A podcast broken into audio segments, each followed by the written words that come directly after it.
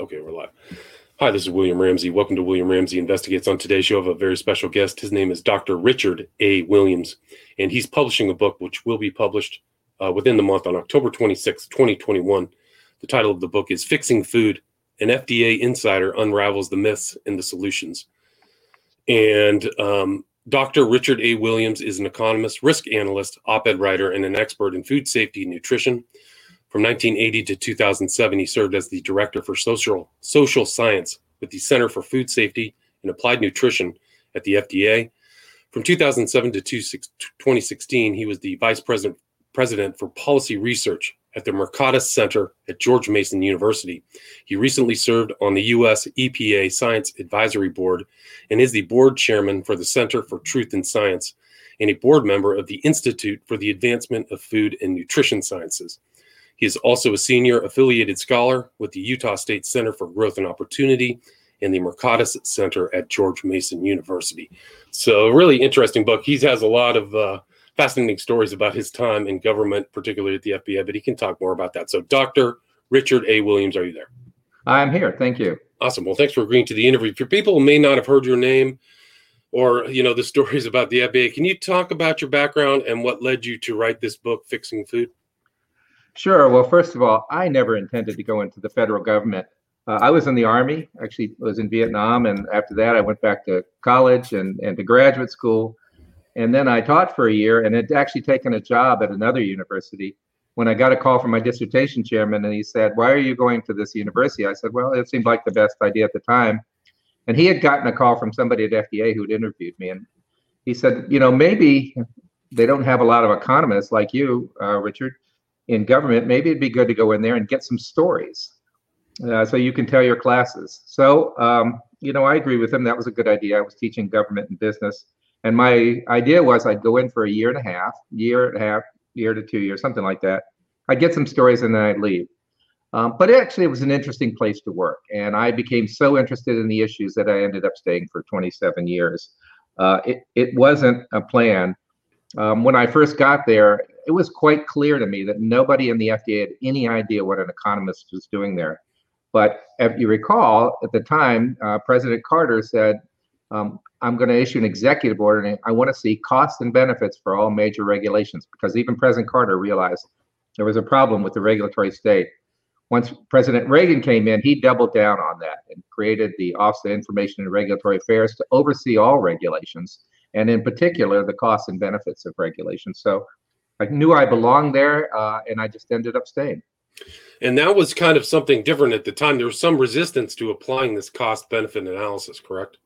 Oh my golly, yes. Uh, in fact, the very first analysis that I did, um, I, I, take it back. It was the second analysis I did. It was a huge analysis. I spent months on it, uh, and then I found out that the uh, person in the commissioner's office who was responsible for reading these read it. I think it was probably about 70 pages or so, and he threw it away and he put his own analysis in, which was about a quarter of a page. He said, "There's not much to see here," and so yeah, there was a lot of resistance. And so that was something new, but the foundations of the FDA were based upon some muckraking raking journalism right at the after the turn of the century. Can you talk about how the FDA was formed and why it was formed? Yeah, and I think there was an absolute need for the FDA. This was 1906, and there were two things going on.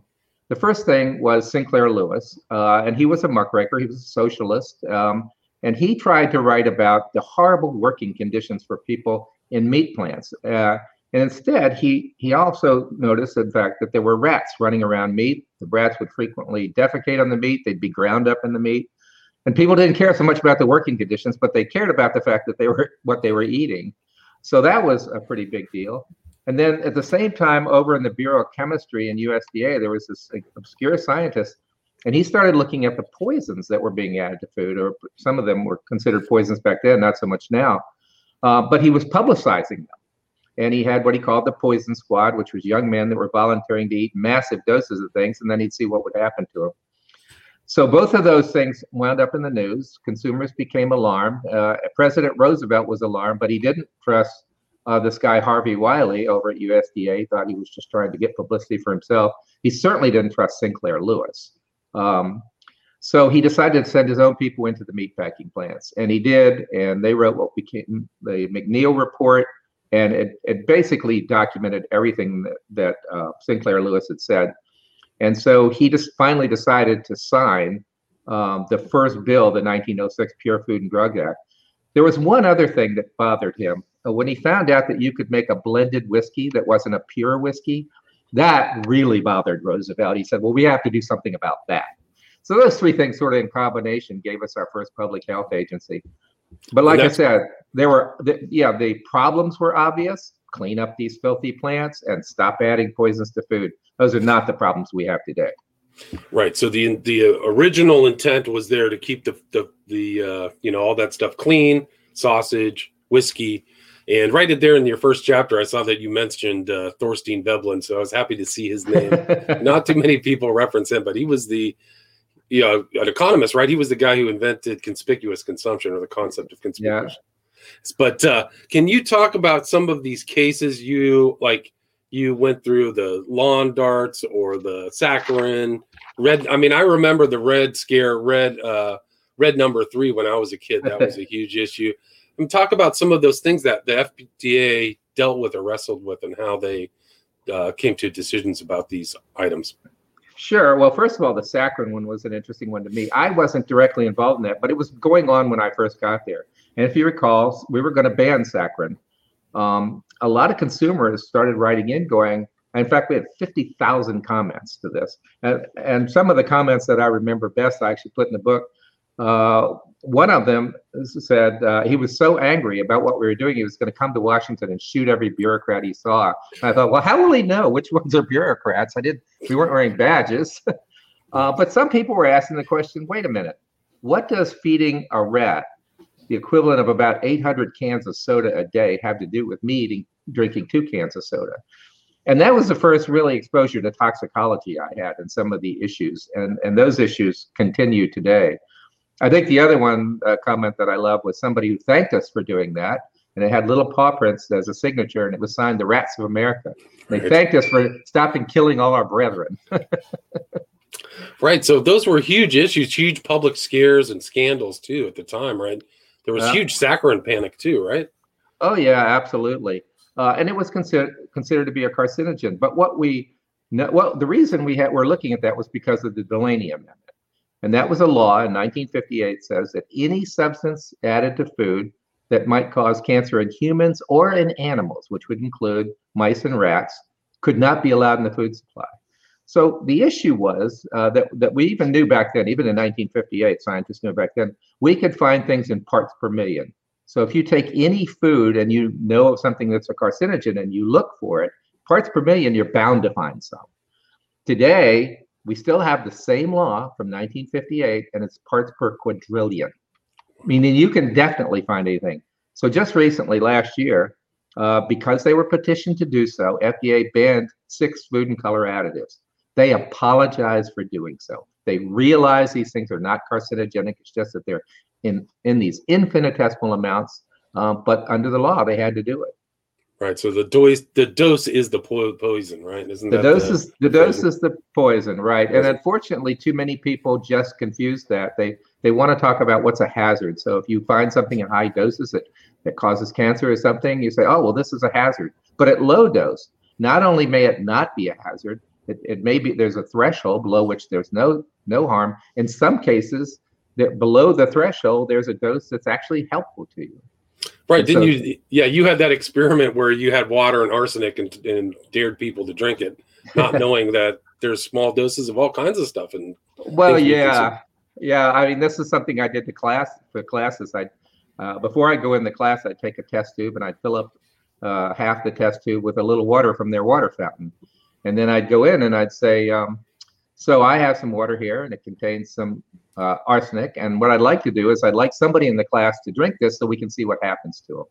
And then nobody would respond, and I'd actually walk down and put it in front of people and go, "How about you?" And of course, everybody would rear back, and and then and then I drink it, and I'd say, "Okay, this is to illustrate that dose makes the poison. There's a little bit of arsenic in almost all the water we drink, but it doesn't do you any harm." Uh, in point of fact, you know, we've gone back and forth in medicine on arsenic for you know hundreds of years. And today, arsenic is actually being treated. Uh, small amounts of arsenic is used, is used for treating uh, leukemia. Oh, interesting. I didn't know that. Yeah. Wow, that's fascinating. So you, I mean, there's all of these tests going on at the FDA. You talked about in, uh, infant formula and things like that that were so vital, at least to our society. Didn't used to be. Can you talk about the kind of infant formula debate and why they had to be changed? Well, so what we had, we had, there was a problem with infant formula. Congress got in, passed the law, and and this is what happens: they pass a law, and then it goes over to the regulatory agency, and we're supposed to pass implementing regulations. Uh, the biggest problem with infant formula is when babies are lactose intolerant, and lactose, of course, is the milk sugar in uh, infant formula. And if they are, you simply switch them over to a soy-based formula. Uh, and so, but nevertheless, when we got a law, uh, FDA started looking at it, and like they do always, they say, well, let's expand this. Let's try to cover as many problems or things that might be problems as possible. Uh, and it came to me to do the costs and benefits of it, and I I spent a long time looking at it. I first my first thought was, this is infant formula. We've got to get this right. This is the sole source of nutrition for babies. Uh, so yeah, if there's a problem, let's get it right, and uh, the cost shouldn't matter that much. But as we added, as I began to add up the costs of the record keeping and the testing and all of these things that didn't have anything to do with lactose intolerance, the cost started to grow considerably. Um, so I talked to one of our uh, consumer studies folks who I knew had, had done a lot of work on infant formula, and she said, "Well, here's the problem when when you increase the cost. The women who are not who can't for some reason get it for free from the government, who are less well off, are going to add water to it. And if they add water to it, then you have a real problem. Then you have nutritional deficiencies. Uh, and she said, We've actually investigated this and found out this has been going on. And at the same time, the Federal Trade Commission was concerned about the prices, uh, and they, because there was some price fixing going on. So what I did was I took what she had said and I wrote it up in a memorandum. And I thought this is good economics. If we raise the price too much and we're not really addressing real risk, uh, we're going to actually increase risk. And this is something called risk risk analysis. I wrote this memo up. I sent it around to several people. Um, and that was a mistake from somebody who was new to the uh, bureaucracy, just sending a memo out there. Uh, I learned. And uh, the guy who was working on the regulation came, threw open my door, shaking this memo with rage, called me a Nazi baby killer. And I asked him, again, not too smart, I said, Well, did you even read the memo? he just threw it at me and walked out. I guess the, the happy ending is is that that regulation didn't go forward at that time. It took uh, over 20 years um, before we finally did something, and I I hope it came out better, particularly for the babies. and you mentioned the bureaucracy. I mean, how what was it like adapting there? You had names for different players in the, the FDA system, and the kind of games they played with budgeting. Can you kind of talk about how you survived in the FDA bureaucracy? Oh. well, first of all, I almost didn't survive. I was essentially fired twice, and the first time was within six months. Uh, and that was when I, I had this is one of my first rules that I had done by myself. It was on um, lead acetate, which is the thing that you put in Grecian formula, and it's lead, and lead, you know, can be toxic. So I, but I looked at it, and the problem was is that it might cause skin cancer. Um, so I looked at it. I talked to some of our toxicologists about it. And at the time, you know, Grecian formula is supposed to take the gray out slowly. There was nothing to replace it. So in economic parlance, that means it's expensive because you got nothing to replace it. Um, and so I did a cost benefit analysis. I said the costs are high. Um, in talking to the toxicologist, they said the chances of getting skin cancer from this were pretty low. Uh, it's you know treatable. Um, so it, their benefits were sort of low. And I wrote that analysis. I was pretty proud of it. I'd worked pretty hard on it. Didn't think anything about it. And then a couple weeks later, a woman knocks on my door and she said they want the other analysis. And I said, What other analysis? She said, Well, this seems to imply that we shouldn't ban it. Now we want you to write one that says we should ban it. And again, here I am, you know, sort of new to the agency. I said, you know, I'm almost a PhD economist now. I hadn't quite finished. But uh, no, I'm not going to write to analysis. You have my analysis, and that's all they're going to get. And uh, she tried to protest, and I just said no, and she walked away. I didn't think anything about it until a few weeks later. I was I finally went to my intro to FDA class, and the deputy center director was there, and I talked to him on a break, and I told him about this story that somebody actually asked me to write two opposite analysis, and he immediately started turning red, and he said that that command came from me, and you will do that. And I, again, I said something really stupid. I said, I'm not an economic prostitute. I'll never do that. And you can't fire me because uh, uh, I'm a federal government employee. Turns out that wasn't true. In the first year, they can fire you for anything. So he told me I was fired. He said, You're going to be fired. Uh, he never did. For whatever reason, uh, he just uh, decided not to, uh, for which I was glad. So I had started off having a problem right from the beginning. Um, you know, I did. I felt that if you were supposed to do an analysis, that you should just do the analysis honestly, and that wasn't what a lot of people wanted. So uh, that remained a problem throughout my entire career. And finally, when I had a staff of my own, and I was trying to explain to them why I, I believe this was true, I said, you know, it's true that we have our bosses here in the FDA, and they work for the Commissioner of the Food and Drug Administration, who works for the Secretary of Health and Human Services, who works for the President, and that's our chain of command. But I got to tell you, in terms of who's paying our salary, the way I like to think about it is somewhere out in Iowa uh, there is a, a, waitress who's widowed and has a couple children, and she's working to support those children, and she pays her taxes.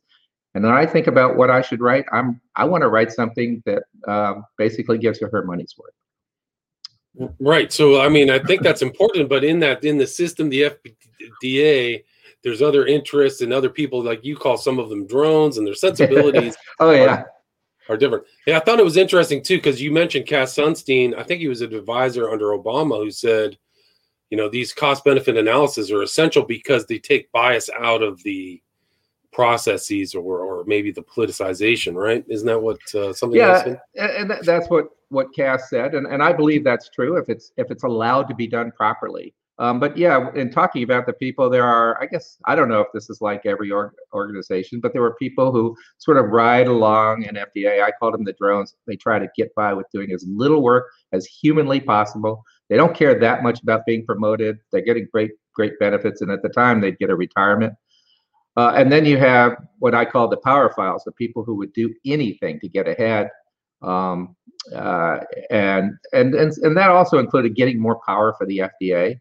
Uh, they are very interested in that. And then uh, the, one of the most unfortunate groups, I, I just think a group is, is the scientists. And they come in and they believe in their science and they come in, they want to do good science, and they also want to get in poli- involved in policy because let's face it, that's it's a political agency and, and policy is what they do.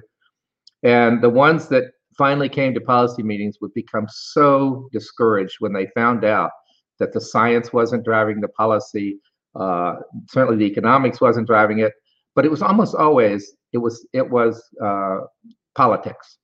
Decisions are political. It's a political agency, and decisions are made politically.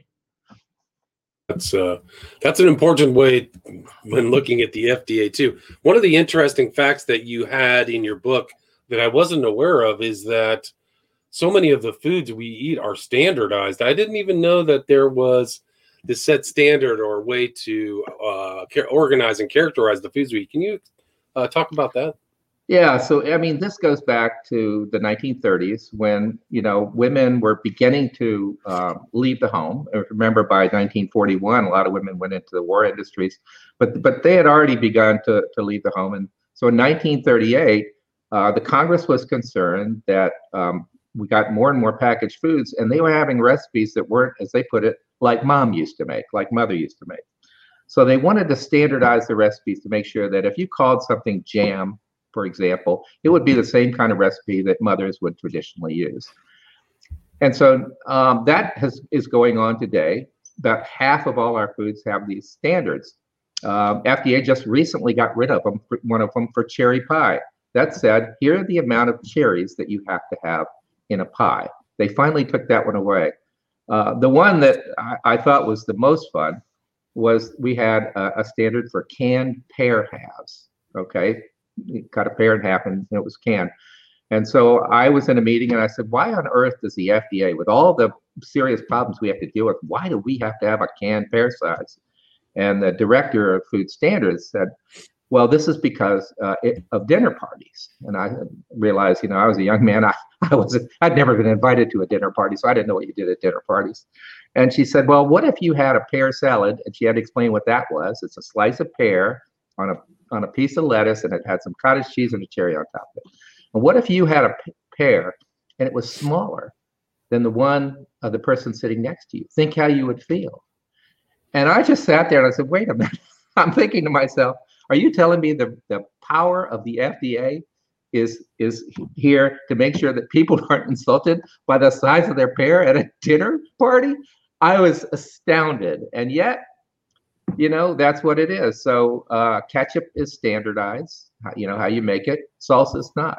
Well, guess which one has thousands of varieties to appeal to every taste, and which one has one variety. Right. No, it is really incredible. Like we take it for granted that these are uh, standardized or whatever. Like I mean, ketchup or whatever. It's really is remarkable how they've become systematized. and you also go into kind of some of the rules and regulations and how they from the FDA and how they apply uh, burdens on the smaller businesses that the bigger businesses don't have to endure. Can you talk about the effect of some of the FDA policies upon different segments of the business world? Sure. You know, this has been a problem in regulations forever.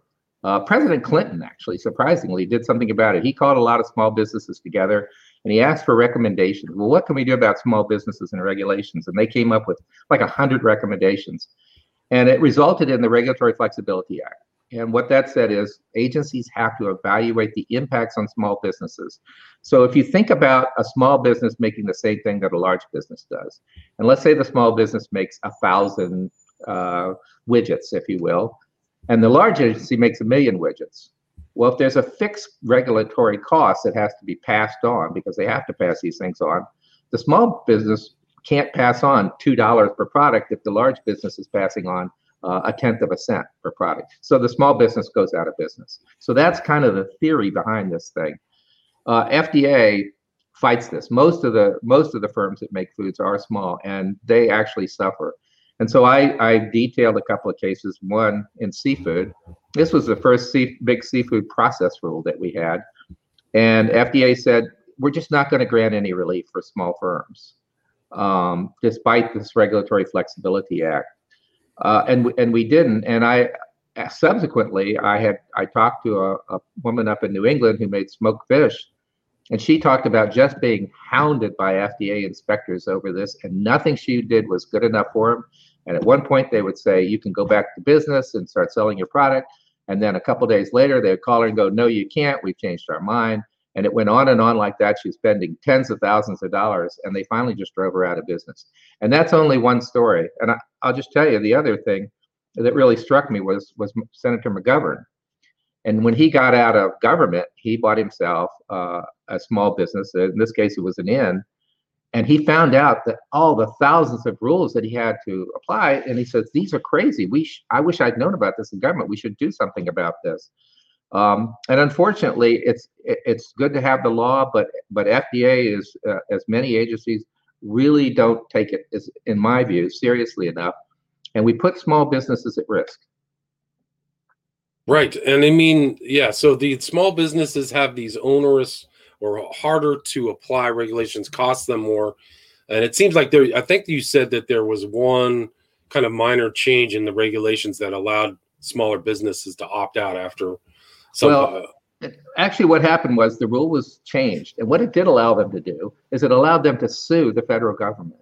However, that, that's a great thing to add, and it kind of puts a little more on the burden on the federal government to, to grant them some relief if you can give them more time to comply. Maybe don't you know have to do all of the things that the large businesses do. The problem is is that small businesses and i know this from my experience are petrified of the federal government. They don't want to sue them. They don't want to talk to them. They don't want their name to be known. Uh, and and one of the surveys that i did where we went out and surveyed the, the food plants 30% of the of the small food companies we surveyed didn't even know that FDA inspected them. That was a surprise to them. They didn't even know they were under FDA rules. Wow. And I mean, you kind of make that point in your book that this organization, nobody knows how it works on the inside. You probably, you know, 95% of the American people do not understand the totality of what's going on at the FDA. Would you agree with that? Oh, I, I would absolutely agree. And that's one of the reasons I wrote this book. Um, you know, I think I said in the book, nobody's supposed to write the book I wrote. And as far as I know, nobody has ever made a career out of the FDA and then written a book about it.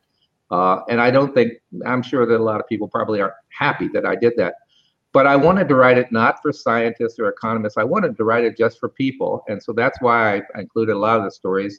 There is some science in it and some economics, but hopefully what people will take away is more of an understanding of what goes on behind the closed doors.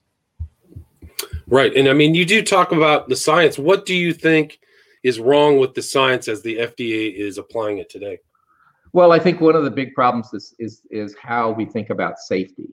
And uh, you know, certainly everybody thinks about safety somewhat differently. But just for example, um, when we look at food and color additives, for example, we have to, we use this safety rule that basically cranks down how much is allowed in the food to, to an infinitesimal degree. So a friend of mine who's an FDA toxicologist after he left, he wrote a book and he wrote a, a wonderful analogy. He said, well, suppose we applied that same way of evaluating safety of trying to set a limit for how much you should consume to water. So what he did is, is you go and you find you use a rat study or, or mouse study and you say, well, what's the lowest level at which the, the, the test rats or the mice don't have any effect what, whatsoever. And then you do that and you divide it by, say, at least 100. In some cases, that division can be by 10,000. Well, when he did that for water, you know, you need about two to two and a half gallons of water a day to, to stay healthy, he found out that if the FDA had applied that methodology to water, it said if you drank over eight ounces, one glass of water a day, that's dangerous. That's the methodology we use for determining safety. And that's just one of the issues. Uh, another issue is in nutrition. And this, of course, is where the huge risks are. Um, in order to do these diet disease relationships, you look at something you consume and you want to find out what happened. Did you get heart disease or diabetes or whatever? Uh, you have to you have to find out how much people consume. So the studies that we use that are done by USDA, you ask people in the last 24 hours, what did you eat? Not only what did you eat, but how much of it did you eat when you ate it? Well, people have gone back and looked at that, and I actually did a paper with a friend just to, to verify it. And turns out people don't report let's say 60% of the people that respond don't report eating enough food to stay alive. Well, when that happens, you're starting with bad data, right? You have to sort of fill in the blank or make up what you think they ate. But if you have bad data going in, you have bad science coming out. And so when we see a lot of these these nutrition studies that come out, in some cases they're reversing each other. That's one big problem is that the data is so bad that we just don't know. And that's the data that FDA is relying on as well. Right. So they're looking at uh, this data, but it also seems like the FDA is more interested in keeping the food safe than its effect upon consumers. You you talk about the obesity epidemic. Would you agree that the FDA, in its sensibilities, are uh, underrepresenting the needs of the Amer- the health of the American people by not addressing these health hazards? Well, I, I think they do address them. I, I, but the problem is, I think in many cases, uh, FDA is much more concerned with their reputation and, and building, you know, the, the how much money they get every year. And so I, I do think that that they're not addressing the, the problem, the issues that we have. And so one of the issues is that is that the science is changing. So in nutrition, for example, again, this is the big killer, right? Um, the estimates of how many people die from poor nutrition in this country range from 400,000, that's the Centers for Disease Control, to uh, about 670,000 people die every year from poor nutrition and, and insufficient exercise. And right now, I think there are things going on that will help consumers to eat better. Um, particularly, we're getting we're seeing these devices that are coming along that will look at people as individuals and say, okay, well, what are your genetics? What is your makeup of your of your microbiome? What's your health status? You know are you sick? Um, how much exercise do you get? Do you smoke? Take all these things put them together and you get a personalized diet. And we know now that there's no one diet that's right for everybody. Uh, i just saw a study recently that said people were fed a low fat diet. Some people gained weight and some people lost weight. Well that's just the kind of reason. But fda continues to do things like um, when they looked at the obesity problem, their biggest change that they've made uh, in the last decade was they put calories in bold on food labels. Well, that's sorry, that's just not going to get it.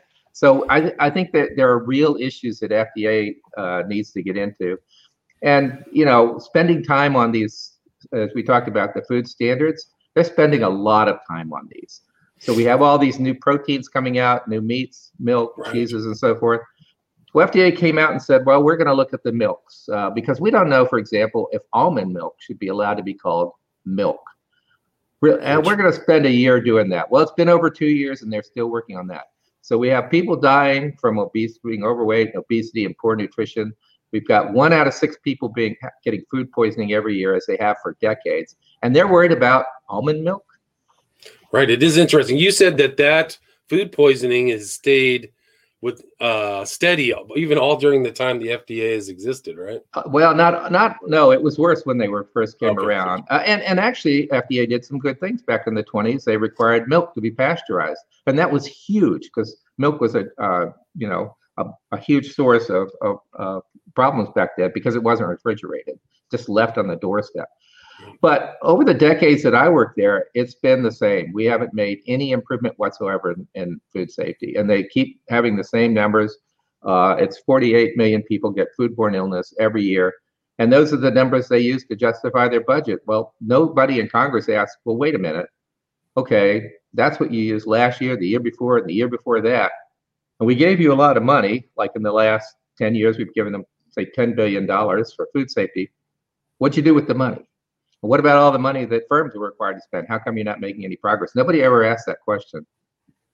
Yeah, it's interesting. And you're a critic of the food labels in general. Can you expand upon why you think that they're not uh, effective enough? They're, they're simply not effective. They're way too complex. Uh, in my mind, they're almost written for nutritionists. And of course, nutritionists love them, and no one else does. Uh, there's, there's one lady I know that wrote a book, and she said, "Well, if you'll just take a couple hours and read my book, you'll understand how to use food labels." In fact, uh, the research has shown over and over again that nobody knows how to use these things. And just by way of example, I went to our nutrition office one time, and I talked to a lot of the nutritionists in, in the FDA, and I said, "Well, do you use the food label? And particularly, do you use this thing called percent daily value, which is kind of the key to using the food label. Use that when you make make your food purchase decisions. They said, no, not really.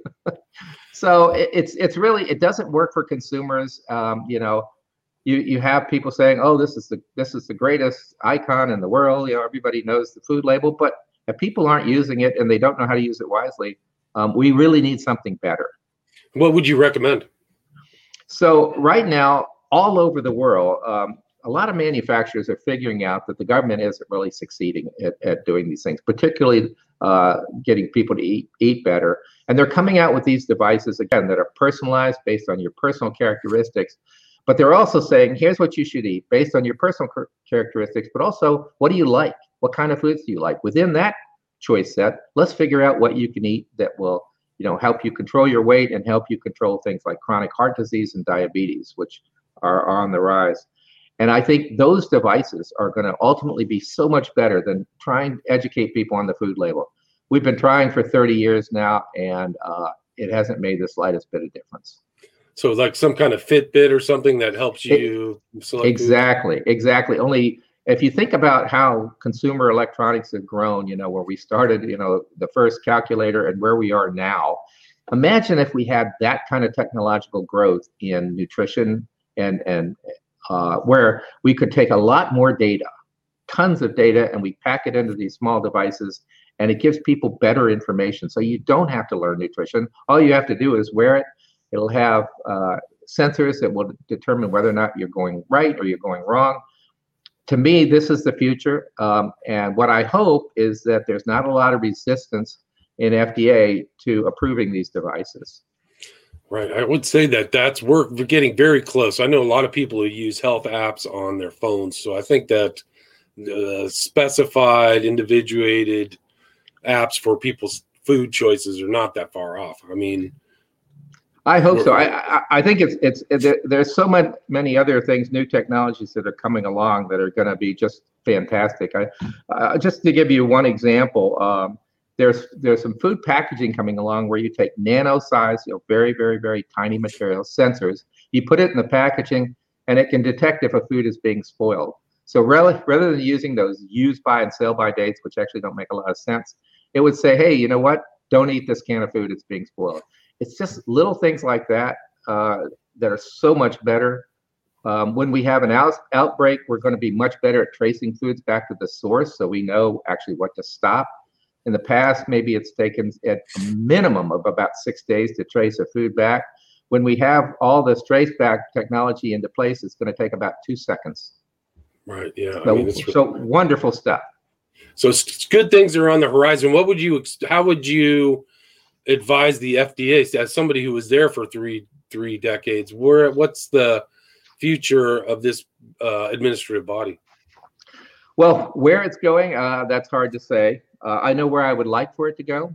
Uh, first of all, with with respect to these new devices, they come under uh, medical food regulations. So they're outside, or excuse me, medical device regulations. So they're outside of the part of FDA that regulates foods, actually. Right now, the way the regulations read, and these are old laws. This is 1976 Medical Devices Act. It says, well, if the if this device does anything to diagnose or treat or basically has any use whatsoever, it has to go through the most rigorous scrutiny. And what that means is a minimum of a year to get it approved, probably somewhere $24 million or, or north of that. And if you think about a lot of small businesses out there trying to create these things, a lot of people, you know, around the world trying to create these things, and then you go to FDA and you've got to pay a huge amount of money. You got to raise that money somehow. You're going to have long delays, not just at, at the initial uh, approval, but every time you make an improvement, it's got to go back to FDA for improvement that's something I think that FDA needs to work on, and and Congress. To let's let's get these things out there. We're in a we're in a crisis right now with all all the deaths. I'd like to see FDA go back to doing one of their original jobs, which was described to me as being a cop. If there are bad actors out there, go after them. Spend your time doing that. I think that would be uh, would be much more uh, helpful uh, particularly in doing things like food standards. So just a couple of things that I think FDA could do to, you know, basically move the ball along. But right now, I think consumers um, look to the private markets, look to these the new products coming out, the new proteins that are coming out, all these new products. Uh, I think they're going to be helpful and help solve our problems uh, much more so than I think FDA is doing. Interesting. So you recommend people look out for these newer, healthier options in food sources and foodstuffs? Yeah, I do, and I know it's it's it's a hard sell for most consumers. I talked to a guy uh, in the food industry one time, and he said, "You know, consumers don't want to eat technology." And I said, "Well, that, that's interesting because all food is created through technology. You know, everybody says, "Oh, well, you know, I just want to eat natural." Well, good luck with that. There's really nothing natural in our food supply. We've oh. we've been manipulating plants for ten thousand years and animals for several hundred years. So nothing. Should, yeah, go look at the standard uh, place where a chicken is made or a pig. It's high technology, man. A lot of from oh, the absolutely. beginning to the end to the slaughterhouses and everything. So people, yeah, it's, it's, I, I agree with you. I think that people need to be looking out for these new proteins. I really enjoyed this book. Really excellent read. A lot of good information, and you can tell you're an insider. So all the stories of uh, your kind of being in this bureaucracy were really fascinating to to read. Where's the best place for people to get fixing food? Uh, go on my website, and it lists all the places you can buy it. It's richardawilliams.com. Richard A. Williams. I'm going to put that in the show notes. So it's Richard, your full name, richardawilliams.com, correct? richardawilliams.com yes. And it's it's available wherever books are sold so gotcha. you know amazon books a million wherever. And is that if people want to contact you the best place is to go to richardawilliams.com as well is that correct? Uh yes. Okay. So yeah. Probably so the best way. The best way gotcha. And again the title of the bood the, the book is fixing food an fda insider unravels the myths and the solutions by Dr. Richard A. Williams will be published October 26th, 2021. Thank you so much.